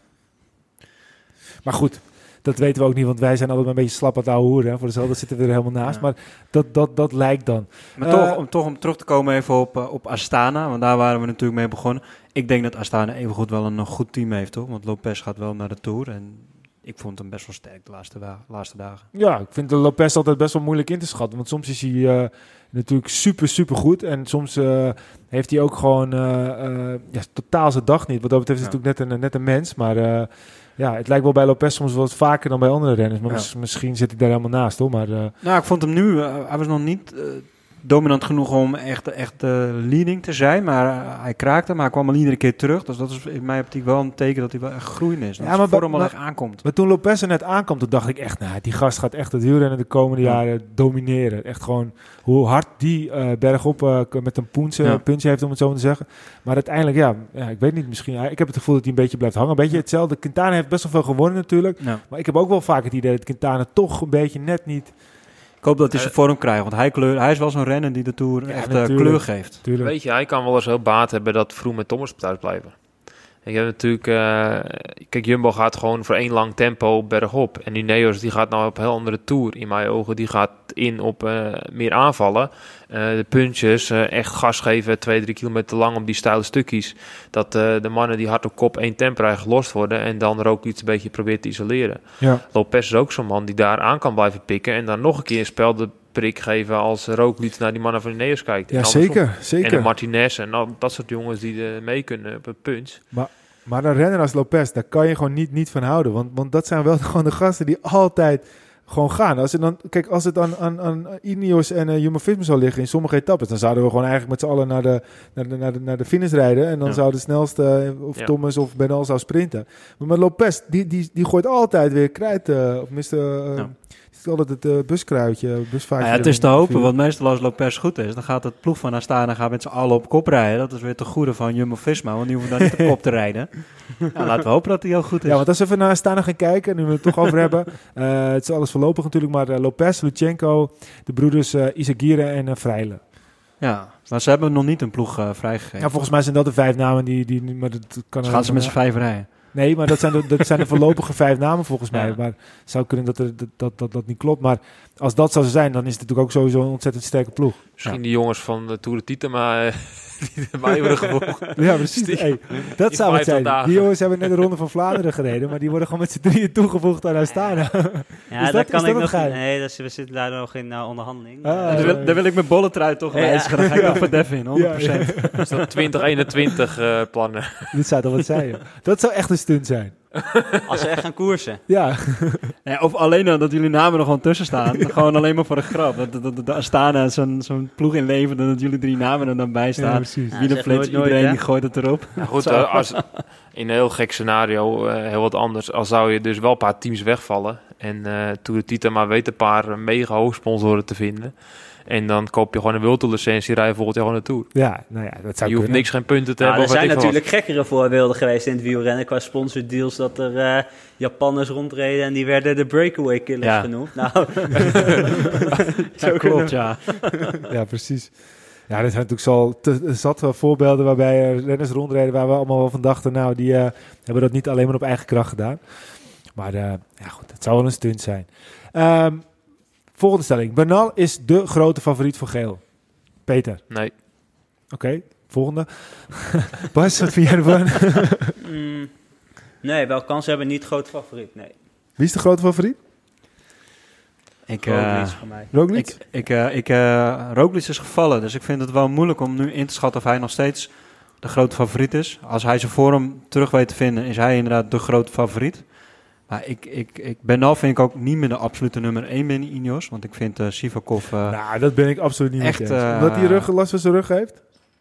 Ja, nou, het zou kunnen. Maar ik vond Ja, hem ook maar- niet overtuigend Maar genoeg. in, eh, Sivakov, tuurlijk. maar ik Sivakov vond Sivakov echt heel goed Ja, in de Dauphiné. Oké, maar Sivakov was, heel, was ook goed in de Dauphiné. Maar Ja. aan de andere kant, die etappe waar hij tenminste... Wel, hij ging ook knijter op zijn bek, dat weet ik. Maar die werd gewonnen door Koes bijvoorbeeld. Dus waarom... Ja, jij, hij- bent, jij bent heel erg Sivakov, Sivakov nu. Dat is ook leuk. helemaal niet. Ik, ik, ik zie gewoon aan de jongen, die is gewoon echt groeiende en die is echt goed. En, eh, en in Dauphiné laat hij gewoon zien dat hij gewoon met de beste mee omhoog kan. Ja. En dat koers wint, ja, dat lichaam heeft wel een optaten gehad door die valpartij. Ja. Maar dat, dat, dat terzijde, die jongen die heeft gewoon de afgelopen dagen echt een eh, stijgende lijn. Wat Bernal niet heeft kunnen laten zien, dat liet hij wel zien. Ja, oké. Ik wil even wat voorleggen. We hebben natuurlijk altijd uh, Bernal hebben we het over als eh, favoriet en we hebben het over Roglic. Maar Pogacar, Ik ben heel nieuwsgierig wat hij gaat doen. het zou toch wat hebben- zijn dat, dat heel Slovenië zit te wachten op, eh, op, eh, op eh, Roglic in geel. En dan komt uh, Pogacar en die pakt hem. Ik zou het heel vet vinden eigenlijk, eerlijk gezegd. Zou het realistisch zijn? Nee, maar hij heeft wel natuurlijk een favoriete rol. Ik, ik denk niet dat er een absolute topfavoriet is. Dat er wel renners zijn die echt de favorieten zijn. Maar er staat niemand nu echt met kop en schoos bovenuit eh, die iedereen gaat domineren. Kijk, je Roglic is heel erg goed, Benal is goed, Tom Dumoulin is goed. Er zijn nog een paar mannen die gewoon heel goed zijn. En ik denk echt dat het dan... eh, ja, niet altijd alles maar eh, bepaald van tevoren. We zien in de Dauphiné dat één valpartij genoeg kan zijn voor een heel Nee, verschillend maar, nee, maar tuurlijk. Maar, maar, maar, Maar- Pogacar wilde ik even voorleggen, ook omdat we dan even naar zijn ploeg kijken. De renners die tot nu toe erop staan zijn Aru, Bistrom, Christophe, Formolo, De La Cruz, eh Polans, Mercato en dan Pogacar zelf. Dat gaat niet, denk ik, genoeg zijn om zeg maar, zo'n koers echt te controleren. Nee, je hebt twee goede klimmers, Aru en, en, en Formolo. De La Cruz hangt er een beetje tussenin. En dan heb je wel Polans met de tij, eh, met een, ja, zijn bul. Ik zie hem op het podium rijden, maar winnen nu van tevoren zeggen denk ik nog niet. Dan Hoe- krijg je een beetje zo'nzelfde situatie als dat Tom Dumoulin toen in de Vuelta in de Leiderstrui reed of Kruiswijk in de Giro. Dat de ploeg niet sterk genoeg is en dat de grotere ploegen Kijk, hij heeft een zo, goede eh, tijdrit. zo hard maken dat dat niet meer gaat. Hij heeft even goed een redelijk goede tijdrit, maar ik denk dat een Dumoulin en Roglic eh, in de laatste tijdrit gewoon een streep voor hebben. Ja, hij reed wel uh, Roglic eraf op het nat- nationaal kampioenschap natuurlijk van Slovenië, uh, Pogacar. Ja. En, en hoe vet zou het zijn als uh, gewoon uh, Christophe uh, gewoon 100 kilometer lang op het, op het kop van het peloton moet gaan rijden. Be- Bergje op, hè? Dan zitten ze wel allemaal lekker aan de wind. Ja, ja zeker. Ik denk, ik denk dat een uh, IF Pro Cycling, die hebben we helemaal niet benoemd, maar die hebben met Martinez en uh, Uran en Higuita ook wel een lekker drietalletje staan hoor. Ja. Al zal het in de tijdrit wel heel zwaar krijgen, maar bergop denk ik dat het wel een... Uh, dat Ja, het wel het- mannetjes zijn om in de gaten Het te is houden. jammer dat we niet helemaal weten welke renners precies gaan rijden. Maar als je gaat kijken wat er nu op de lijst staat. Uran, Martinez, Higuita, uh, Van Garderen, Woods, Paulus, Craddock, Clark, Carty, Kangert, Koert, Keukelaar en Bettiol. Als je daar even de, de klimmers... Jij hebt het over het ploegenklassement gehad al. Maar dan is dit toch ook wel een, uh, een Ja, team voor maar het ploegenklassement. Ik, ik weet niet of ze Zeker. allemaal, uh, kijk, ze gaan voor klassement, maar of ze heel lang erbij kunnen blijven. Ja, maar stel Uran, Martinez, Higuita, Higueta, die kunnen lang mee. Van Garderen weet je het nooit. Uh, Hugh Carty is natuurlijk geen verkeerde. Het zijn allemaal wel, wel, wel Woods als hij meegaat. Dat zijn Ja, geen, en geen Het is ook een ploeg. hoor. je weet ook niet of zij zeggen van nou, Uran, ik noem even een renner. Uran wordt onze kopman en we gaan allemaal voor Uran rijden. Ik vind, je hebt echt zo'n ploeg die niet een aangewezen kopman heeft en iedereen die mag gewoon lekker voor die zichzelf kunnen rijden. gewoon met drie man in de groep van tien uh, Ja. in de kopgroep zitten. Ja, Ja, precies. En dat je dan uh, achteraf vraagt je wie staat er allemaal in de kopgroep en dan noem je niemand van die drie man op. Ja, omdat ze net niks, net niks Ja. waren, zeg maar. Ja, Maar dit kon wel eens de verrassing van de Tour worden hoor, denk ik, dit ja team. zeker. Ja, en dan hebben we nog? Pinot, Ja. hè? Niet vergeten. Nou ja, we hebben Pinot natuurlijk nog. We hebben nog wel meer. uh, wel, we hebben alle Philippe nog. Hoe Ja, gaan we ik vond Pinot uh, ook sterk hoor, de laatste dagen. Ik heb in één keer heel veel respect gekregen voor Pinot. Want uh, ik vond Pinot altijd een beetje zo van, ja, weet je, zo'n typische Fransman. Maar in die Dauphiné, dat hij ook echt op een gegeven moment gewoon... Hij pakte een bidon aan en toen zag hij Bardet weg uh, uh, sprinten. Of demareren. Toen pakte hij die bidon en hij smijtte zo keihard op de grond. Ja. En zo frustratie, wat doe je nu, man? Uh, Maar ook omdat hij op dat moment niet mee kon. Hij Ja, was ook een beetje naar zichzelf. ja, ik hou er wel van. Ik vind hem ook best wel een beetje op Dumoulin af en toe lijken qua, qua hoe die... Ah, nou, mooi docu vorig jaar natuurlijk, na die valpartij. ja, Ja, na die, zeker. Niet valpartij, maar na die blessure. Ja, Die, zeker. eh, ja, dan leer in dat soort dingen leer je wat meer persoon kennen in plaats van alleen maar Ja. renner en Ja. een aan Pinot. ja. ja. Hij, hij moet alleen nog even toegeven dat hij bij uh, Thomas Fouclair is geweest. Want hij begint ook wel een beetje gekke bekken te trekken, zoals een Fransman kan. Ja, maar ja, ja. Maar goed, hoort er een beetje bij, hè? Dat, dat zijn Fransen. Maar ik, uh, die moet je ook opschrijven. Dat is echt wel een, uh, Die zou de Tour ook zomaar kunnen winnen. En de nummer 4 van vorig jaar, want eh, als je puur gaat kijken van wie er aanwezig zijn, dan is hij natuurlijk eh, na, de, de, de- eigenlijk de nummer 2 van, van vorig jaar, van de, die aanwezig zijn, Boegman. Wat, wat verwachten we daar nog van? Ja, die was ook best wel hard gevallen. Hè? Dus die had, zei dat hij diepe snee had en dat Ja. soort dingen. Dus, maar goed, Bora rijdt sowieso goed. Dus ik verwacht Bora ook wel weer te zien in de Tour. Maar ehm, ja, ik, heb, ik weet eigenlijk eerlijk gezegd niet hoe het gaat met Boegman na die valpartij. Wat een eh klassementsman, hè? Maar ja, als je gewoon gaat kijken, je hebt dan eh, ook zo'n staatje op eh, Pro Cycling Stats. Ja, die website is, eh, blijft toch briljant. En dan ga je puur kijken naar welke ja, GC-rijders er staan, dus klassementsrijders. Weet je wie trouwens op dit moment de beste GC-rijder is volgens dat eh, schemaatje? Pogacar? Nee, onze grote vriend. Roglic. Nee, Remco Evenepoel. Nee, ja, Remco, ja. En dan staat uh, Pogacar staat tweede, Quintana staat daar derde, eh Roglic vierde, Martinez vijfde, eh Valverde zevende. Maar als je gaat kijken wie er aanwezig zijn, is het eh Pogacar, Quintana, Roglic, Martinez, eh Valverde, eh Pinot, Lopez, Higuita, Poort, Martin. Ja, Martin, dat moeten we ook niet vergeten, hè, COVID. Dus die was echt in, in, Zeker. in topvorm. Met Ja. zomaar niks op basis die gewoon top 5 komen naderen. Absoluut, zeker. Eh, Yates, Adam Yates, nou, verwachten we daar heel veel van. Daarover gesproken, dat wilde ik net, dat Mitchelton Scott, ik, het valt me een beetje tegen. Je hebt gewoon Adam Yates heb je gewoon in je ploeg zitten. Ja. Dat is gewoon echt een fantastische klassementsman. Nou, Hij heeft het nog niet laten zien, maar eh, in potentie heeft hij het natuurlijk wel gewoon. En dan gaan ze zeggen, ja, we gaan voor ritzegers. Ja, Weet op, je wat gewoon Mitchell- Adam Yates in, in je Mitchell- ploeg. het geval is, iets eh, laten zien. Het moraal is zo laag. Als je ziet dat renners allemaal gekort zijn tot soms wel 70% van hun salaris tijdens de corona. Die hebben het echt gewoon mentaal ook niet makkelijk gehad. Maar dat is toch eigenlijk raar, want toen we Annemiek van Vleuten spraken, toen zei ze juist dat het moraal zo bizar hoog was in die maar ploeg. als je nu ziet de uitslag wat er gereden wordt, dan is, dan is het zo Maar wat is er dan gebeurd in die tussentijd? Want zelfs van Vleuten is niet echt heel lyrisch meer, lijkt het wel. over. Want, want tenminste, dat, dat, dat, misschien dat is suggereren, maar in de, in de podcast met eh ehm, Sonneveld, toen werd er ook volgens mij een beetje min of meer gezegd wat haar nieuwe ploeg zou worden, toch? Of, Ja. eh, Van Challenge. ja, misschien is dat wel ook wel een grapje geweest en hebben ze het heel slim gedaan, Ja, want ja, ze had ons allemaal... Ja. eh, in, eh, Dat iedereen aan het misleiden is. Ja, want dat zou dan Sunweb zijn. Ja. Maar eh, ja, Misschien ik had, ik heb, misschien is het een gevoel, maar ik heb wel een beetje het idee dat er echt wel wat gebeurd is. Ook na dat hele gelul met die, eh, die, die, die foundation uit Spanje die dat team over zou nemen. Ja, en dat geknakt is bij ze. Ja, zeker. Maar het is, het is gewoon zo, zo'n lange tijd zonder koers. Als je moraal goed is, dan ga je makkelijker presteren. En we zien nou bij Jumbo hoe goed dat moraal, hoeveel effect dat heeft op het hele team. Als renners die normaal moeten knechten gaan winnen, goed gaan rijden, dan betekent gewoon dat het moraal heel hoog is. Zowel bij de staf, bij de, bij de renners, bij eigenlijk iedereen. Dan is het, dat gaat zoveel, het werkt zoveel makkelijker. Ja. En als dat een beetje tegen zit en het lukt niet en de druk is er en dan gaan mensen frustreerd en er, er begint iemand in uit de, begeleiding misschien wat te zeuren en dan gaat allemaal, ik word niet betaald, eh, zoek het maar uit, eh, je doet jezelf, was zelf maar, dat soort dingen. Dat werkt zeker niet bij voor de prestatie voor de renners. En dat is heel mooi te vertalen in de eerste weken bij zo'n koers. Maar als we Adam Yates hebben, is dat ook niet gewoon een renner voor een uh, wat... Een, een kortere, kortere etappekoers in plaats van drie weken. Want, want zijn broer uh, die bevestigt vaak, maar Adam Yates drie weken. Ik weet niet, uh, hij heeft even goed wel laten zien in het verleden dat hij goed klassement kan rijden. Ja, en zijn Tour heeft hij ook kort geëindigd al. Precies, dus, dus hij kan het wel. Alleen het, het gaat... Ik denk dat dit zo'n team is die moet de eerste week goed doorkomen. Misschien een keer wat je zegt, uh, eerste rit. Dan zou zo'n team de eerste rit winnen, dat ze de hele Tour in één keer vleugels kunnen krijgen. Ja. Maar ja, ik schat hem nooit uit en uh, hij kan zomaar weer uh, een rit of twee winnen. En misschien wel een goed klassement, je ja. weet het nooit. Maar eigenlijk kort samengevat, wat je net zegt, is dat Mitchelton, die heeft zoveel klappen gehad, dat het moraal dus weg is. En dat ze eigenlijk blanco de Tour in gaan ja. en kijken waar het schip strandt. Ja. Oké, okay. hey, en uh, we hebben natuurlijk alle wielerlijstjes. Mensen zijn alweer druk bezig. We hadden laatst in Limburg, toen was er volgens mij uh, de familie waar we zaten, die hebben de hele avond zitten te steggelen over uh, wie er allemaal op het lijstje moest. Toen kwamen wij, toen moesten ze weer opnieuw beginnen. Niet dat wij er verstand van hebben, wij zeiden, ah, maar hey, wat je gezegd is allemaal gelul, joh. Maar uh, de Dark Horse, Bas? De Dark Horse. Voor de Tour, overwinning? Voor een overwinning? Ja. Um, Søren Kragh Andersen. Voor een etappe of voor de hele Tour? Oh, voor, dat, was voor, dat is voor een aantal etappes. Dat zou een stunt zijn. ja. voor de, dat is echt een dark horse, ja. En voor de Tour eindzegen zou ik gaan voor... Ik vind het zo... Ja, pff. Moeilijk, hè? Jeetje mina. Dark, het zijn allemaal best wel gevestigde namen of zo. On, on, uh, ja. Ik zou voor Sivakov gaan. Maar dat heb ik net ook al gezegd. Als Dark Horse, ja, zeker. Ja, is Podjakar een Dark Horse dan? Dus denk ik dat die nog...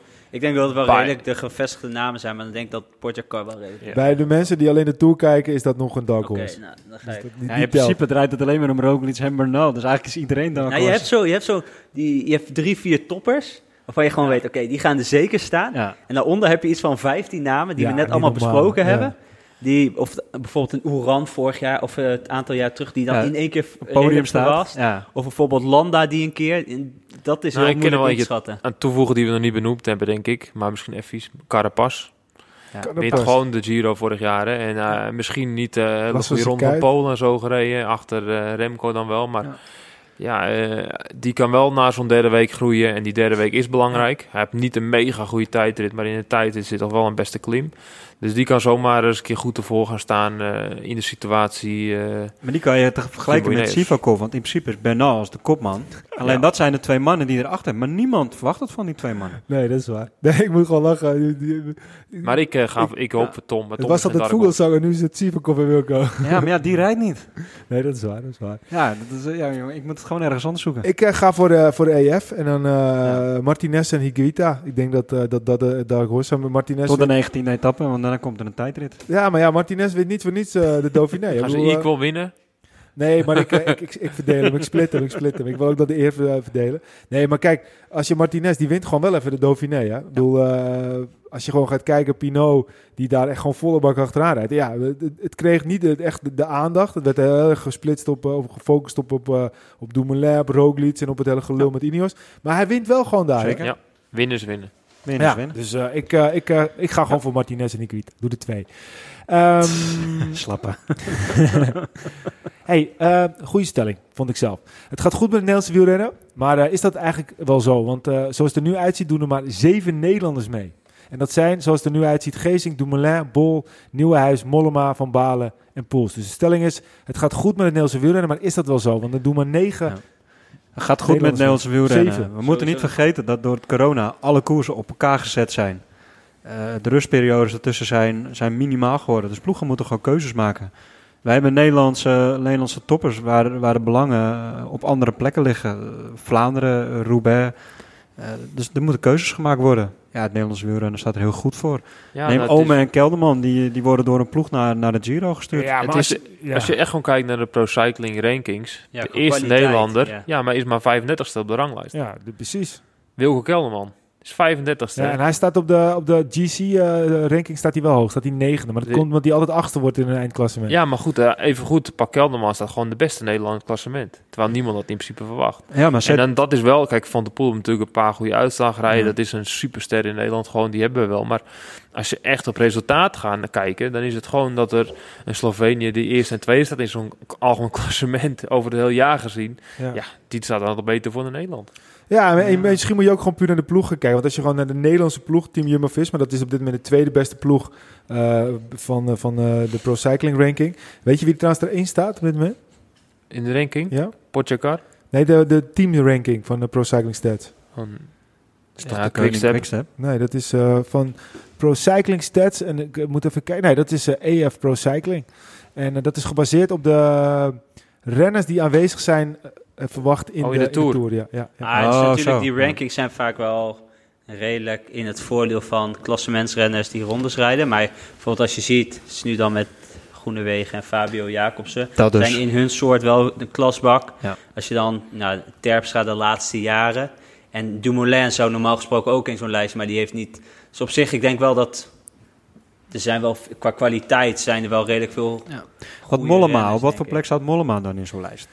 Nou, ik heb hier... eh, Want Mollema die rijdt altijd kort. Hij heeft de laatste jaren echt, echt veel gewonnen. Hij pakt ieder jaar wel een, eh, een dikke vis. Of, Ja. eh, ja, Ja, het gaat, het gaat zeker niet slecht. Maar als je echt puur op resultaat kijkt, dan eh, op resultaat ik- is gewoon, word je- zijn we niet de allerbeste. Ik heb nu even de P, eh, Pro Cycling ranking gepakt. En dan de eerste Nederlander, dat is eh, Mathieu van der Poel op plaats 35. Kelderman, dat vind ik dan ook wel weer grappig. Want Kelderman krijgt altijd best wel eh, wat, eh, ja, wat shit over zich heen. Maar die staat gewoon daar toch 36ste. Ja, Ja, dus hij is net gewisseld, want we hebben gisteren gecheckt. hij Maar het is natuurlijk op een jaar 19 lang. plaatsen gestegen, eh, Kelderman. En eh, Van der Poel 44, maar dat komt door zijn prestaties van de laatste weken natuurlijk. Dan staat Jacobsen, staat, is ook nog gestegen zelf. Is het 41ste. Teunissen staat 42ste. Mollema 43ste en Groenewegen 51ste. Nou, ik ben ook wel met je eens, als je dat dan zo kijkt, dan, dan hebben sprinters niet een heel erg... eh, Nee, want volgens mij in die top 10 staan heel veel goede... staan weinig echt pure klassements of eh, klassieke renners of ja, het is Pogacar, Roglic, Vogels, Vogelsang, Evenepoel. Akkerman staat wel hoog dan. Maar dat komt misschien omdat hij een klassieker eh, hoog heb geëindigd. Eh vanavond maakt Quintana, Ulissi, Bennett en Sam Bennett en uh, Valverde. Dus ja, het is een beetje een mix, hè. Maar eh, het gaat niet slecht, maar Net hoe je het bekijkt ook. net hoe je het ziet. Kijk, als je, als je al onze podcast gaat terugluisteren, dan is het eigenlijk altijd halleluja geweest over de Nederlandse renners, omdat er altijd wel een mooie uitslag is geweest. Kijk, dus vanuit dat overzicht, dan hebben wij echt wel, ja, dat gaat hartstikke goed met Nederlandse wielrennen. We hebben wel gewoon kandidaat toerwinnaar nu, hè. Dus laten we daar maar gewoon... Ja, nee, maar ik zeg ook, het, het is een stelling, hè? het is niet Ja. mijn mening. Ja. Maar eh, het viel wel op als je ziet eh, de laatste jaren dat er altijd meer waren en dat er nu maar zeven zijn. Ja. Het is wel een beetje jammer. Maar goed, Ja, het is ik, denk, niet- ik denk dat het echt puur te wijten valt aan het volle programma Ja. en dat ploegen gewoon keuzes moeten En ik maken. denk ook omdat die, eh, Jumbo-Visma gewoon echt gewoon gaat voor de overwinning. En eh, ja, alle toppers, en dat zijn toevallig niet alleen maar Nederlanders. Eens. Ja. Oké, ehm, Peter heeft dat eventjes eh, voor ons uitgezocht. Eh, belangrijk voor de mensen die natuurlijk alleen maar voor de televisie gaan hangen. Op welke dagen moeten de mensen vrij van hun werk gaan nemen en mogen ze absoluut niet het missen en moeten ze voor de buis gekluisterd blijven zitten de hele dag? Nou, ik denk dat de meest spannende rit is aan het einde. De rit 20. Dat is voor mij eh, met rood omcirkel de tijdrit. Ik denk echt dat het daar nog eh, met heel veel tijd gesmeten kan worden. En eh, ik vind het zelf altijd mooi aan het einde als het nog echt eh, een steekspel kan worden tussen die toppers eh, als het dicht bij elkaar zit. Dus ik hoop dat we daar naar uit kunnen kijken. Ehm, ook een beetje met de hele corona natuurlijk. Van als we al daar zijn, dan gaan we naar Parijs toe. En dat hoop ik toch heel erg eh, als, met mijn wielerhart. Daarnaast is het de eerste week, denk ik, dat het daar gewoon echt een zwaartepunt legt. in rit 4 al met de aankomst bergop. Eh daar gaat, eh, gaan we al zien wat er eigenlijk een beetje gebeurt tussen de klassementsmannen. Die in de eerste week goed gaan zijn. Dan heb je rit 8 en 9 die ook eh, flinke bergritten zijn. Eigenlijk zijn het gewoon allemaal de eerste weken. De eerste, rit, 4, rit 4 gaan we dus echt een showdown zien wie een goede been hebt. Ja. En dan eh 8 en 9 gaan heel belangrijk zijn voor het klassement. de vlak voor de rustdag. Je ziet vaak als er dus negen dagen achter elkaar gekoers wordt, dat het toch twee zware dagen zijn. Ja. Eh, dan zal de tweede week zal het iets rustiger zijn. eh, met opbouw naar de laatste dag voor de rustdag. Waar het ook echt flink gaat. met wel dan erbij, ik denk dat de aankomst op rit 13 heel mooi gaat zijn. Stijl klimmetje. Twee keer eh, een explosief, eerst een stukje van 10%, een stukje vlak en nog een keer 10%. is de Puy Ma- Mari Pas de Op. Per- Peyrol. Juist. Ik denk dat we daar, ehm, ik heb natuurlijk al een beetje gezegd van... Wie, eh, eh, welke etappe zeg je? Dat is 13. etappe 13. Ja, Vrijdag maar- 11 september. Wie was dat nou, zeg je? Vrijdag 11 september, etappe 13. Dat is eh, de Pimeri de, de, de Bol. Ja. En waarom? Omdat ik, wat ik, mijn, wat ik denk, dus dat wat Ineos heb gaat doen, dat die eh spel de prikken gaan doen ten opzichte van Jumbo. Eh, je gaat eerst op 15 kilometer van de finish krijg je 4 kilometer klimmen met best wel stijl stuk. Als ze daar gas gaan geven en proberen die jongens een beetje te elimineren en dan het laatste stuk eh, tijdverschil te maken. Denk ik. Dat zou een mooie aankomst zijn. En dan eh, gaan we natuurlijk eh, met de Col de Calibé... eh, Etappe op, eh, 15. Etappe 15 Tja. is misschien wel de koninginrit. Dat is dan eh, het, voor de koninginrit. Dat zijn twee bergen van de eerste categorie. En, en het eindigen op de Grand Colombière. Nou, ik vond etappe 17 vind ik ook wel... eh, Daar is hij nog niet, hè? Ja, maar goed, dat je- ik, ik- dat is gewoon de laatste week is gewoon verschrikkelijk zwaar. En Nee, maar ik ben wel met worden. Wilco eens. Als je, ik was op zoek naar de, de koninginnenrit. ik vond het moeilijk om te kiezen. Want als je een etappe 17 heb je twee hoogste categorieën. Wat me wel een beetje opviel aan deze Tour. En Peter heeft nu eventjes het parcours wat verder geanalyseerd dan ik dat heb gedaan. Het zijn heel veel bergen. Maar er staan niet zo heel veel bergen van de hoogste categorieën. Nee, klopt. Het is minder hoogtemeters dan in het verleden. Want we hebben nu de langste rit is 4400 hoogtemeters, is de meeste. We hebben natuurlijk wel ritten gezien van 5000. En extreme hoogtes is het ook niet echt. We gaan niet de extreme hoogte zien. Dus ik denk dat het gewoon de opvolging is van heel veel zware ritten achter elkaar. En dat het ook gewoon echt aanvallen gaat zijn, aanval, aanvallen. En we hebben gezien in Dauphiné een weekkoers waar heel veel aangevallen wordt. En gewoon de temperatuur heet is, ongecontroleerd. Dat het gewoon super zwaar kan zijn zonder hoge gebergte. Maar we hebben hem helemaal niet genoemd. Hè? Maar is dit dan ook niet echt een heel goed eh, parcours van onze grote vriend eh Alaphilippe? Want het is niet echt tot het... 100% Ze hebben hem gemaakt voor hem. Ja, maar goed, hij was nog niet goed in vorm, maar hij was wel heel goed in uh, Milan Sanremo.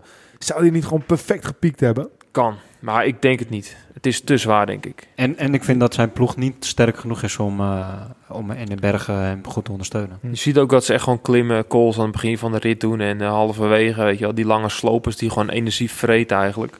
En dan om terug te gaan de etappe 17. Ik denk etappe 15 is Calibé. Ja. Uh, nee, zei je goed? Ja, ja, ja. Ja, dat het, daar gaan ze het verschil, daar gaat het klassement echt gezetteld worden. En dan zal de ritten daarna, gaat het zeker nog vuurwerk zijn, maar wat meer gecontroleerd worden ten, uh, richting de tijdrit. Denk ik. Dus ik denk dat die 15 echt wel een eh, rit gaat zijn die cruciaal gaat zijn. En daarna gaat het meer gecontroleerd proberen te worden richting de tijdrit. Dan zie je ook teams die gaan vechten voor een plek 3 en plek 4 en plek 5. En dan is het vaak iets geslotener dan. eh, Ja, maar aan de andere kant, er zijn ook heel veel klimmers die niet zo goed in tijdrijden zijn als dat Roglic en, eh en Dumoulin dat zijn. Dus die gaan wel juist in etappe 17 vol gas, want die gaan tijd winnen. Die willen tijd winnen. Ja, maar dat Ja. moet je even goed nog wat doen na die ritten die je ervoor gehad hebt. Maar de klimtijdrit, ik denk toch wel dat klimtijdrit en echt een vlakke tijdrit is nog wel een redelijk wereld van verschil. Dus als Ja. jij goed bent heuvelop, dan ga je ook wel goed zijn op daar op de planche Buffy. Ja, maar de eerste 15 kilometer van die, eh, van die tijdrit die zijn wel vlak. Dus daar kan wel heel veel verschil al gemaakt worden.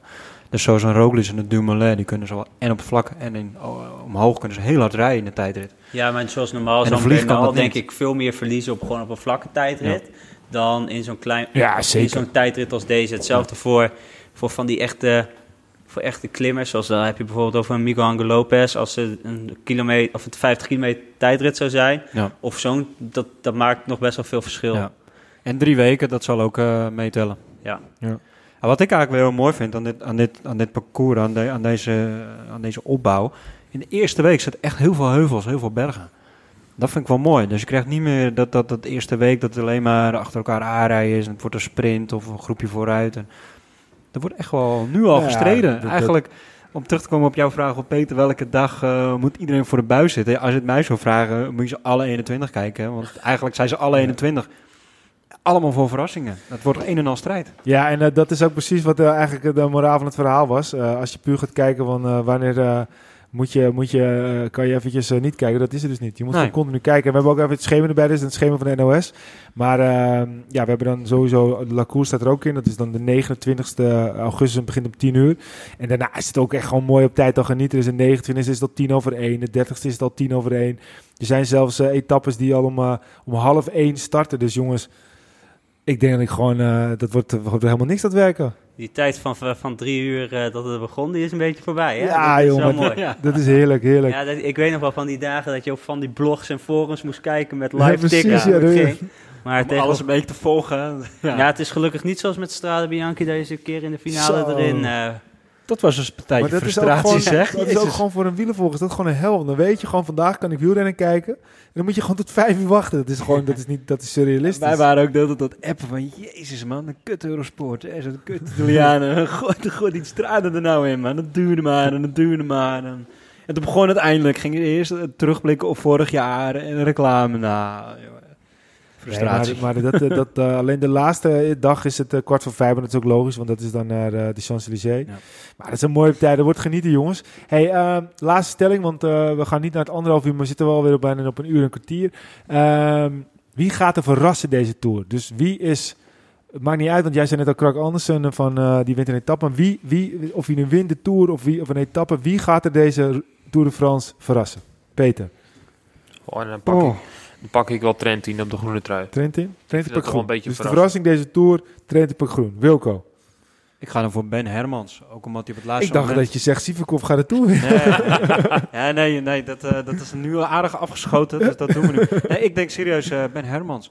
Die heeft voor bollen, maar ook gewoon voor, eh voor ritzegers. Hij gaat verrassen. Hij gaat, hij gaat zich echt laten zien. Hij gaat echt eh, heel veel ereplaats pakken, denk ik. Bas, eh, ik, ja, ik houd bij uh, Søren Andersen. Die een etappe wint. Ja, misschien wel in het begin nog wel eh, redelijk dicht bij de gele trui kan komen.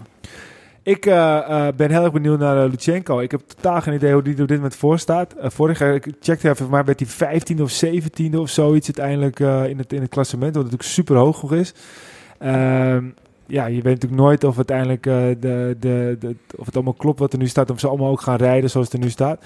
Maar ik ben wel benieuwd. En ik hoop dat hij gewoon heel veel gaat aanvallen. En dat hij ja, een mooie vrije rol krijgt. En daarin uh, gewoon kan laten zien. Want eigenlijk is het natuurlijk gewoon een gigantische klasbak ook.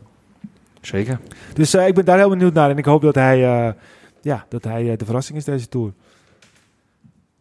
Oké. Okay. Jongens, het is nu, as you speak, 20 augustus. We moeten nog negen dagen wachten. Houden we dat nog een beetje vol? Wie gaat de Tour winnen, Michiel? Uh, nou, naam. Ik vind het moeilijk om dan te zeggen... Wie, Eén naam. Ik ga niet zeggen wie ik wil Eén dat naam. wint. Eén naam, geen vrouw, één naam. Ben al. Helder. Peter? Tom Dumoulin. Ik ook Tom Dumoulin. Roglic. Etappe 20, jongens. Echt waar, jongens. Etappe 20. Ik wil gewoon graag dat de Nederlander wint. Ja, dat wil ik ook. Maar weet je, Daarom als ik, als ik, ik heb wel eens iets als ik hoop dat iemand wint, wint hij juist niet. Dus ik zeg gewoon iemand anders. Ik, ik zeg Wat? juist degene die ik niet hoop dat wint. Dan is eigenlijk de vraag aan Bas, wat gaat er gebeuren als Tom de Tour wint? ja. Welke Wat? stad gaat er op zijn kop? Oh, Wat gaan stad? jullie doen als Ja, Tom nou de- ja, eh, nou, nou dat, is, dat is nog wel een dingetje natuurlijk. Want Parijs, daar gebeurt het allemaal. En dat is natuurlijk... eh, ja. Dat is op Kijk, dit moment eh, volgens mij code oranje, toch? Ja, ja, ja, dus ja, dat betekent dat we daar twee, eh, twee weken kunnen feesten. Maar heb je de oranje verf al voor de fonteinen mee of niet? Wat? Heb je de oranje verf al mee voor de fonteinen in, eh, in Parijs? Ja, nou, misschien moeten we die nog even... nee, ik denk nog echt wel... Ik, ik hoop natuurlijk ook van harte dat het... kijk, ik ben, ik ben zou met, het echt een stunt vinden als hij gewoon na... eigenlijk nu bijna gewoon twee jaar, anderhalf jaar... gewoon nul koersen gereden, behalve nu Tour de l'Ain en eh En Dauphiné. de Dauphiné, ja. Als hij dan in één keer Heb je niet de wat kennis eh, in, in het vliegenwereldje? Want ze hebben altijd in Parijs, dat ze altijd heel mooi met die Franse Met vlag overvliegen. Ja, ja. En dat jij dan met zo'n eh zweefvliegtuig en Tom. Eh, Of een paar drones Ja, Reken maar dat je miljoenen gevangenis willen hebben hier in, in Je Frankrijk. zit toch waarschijnlijk al twee weken vast. Dus ja, Ja, daarom.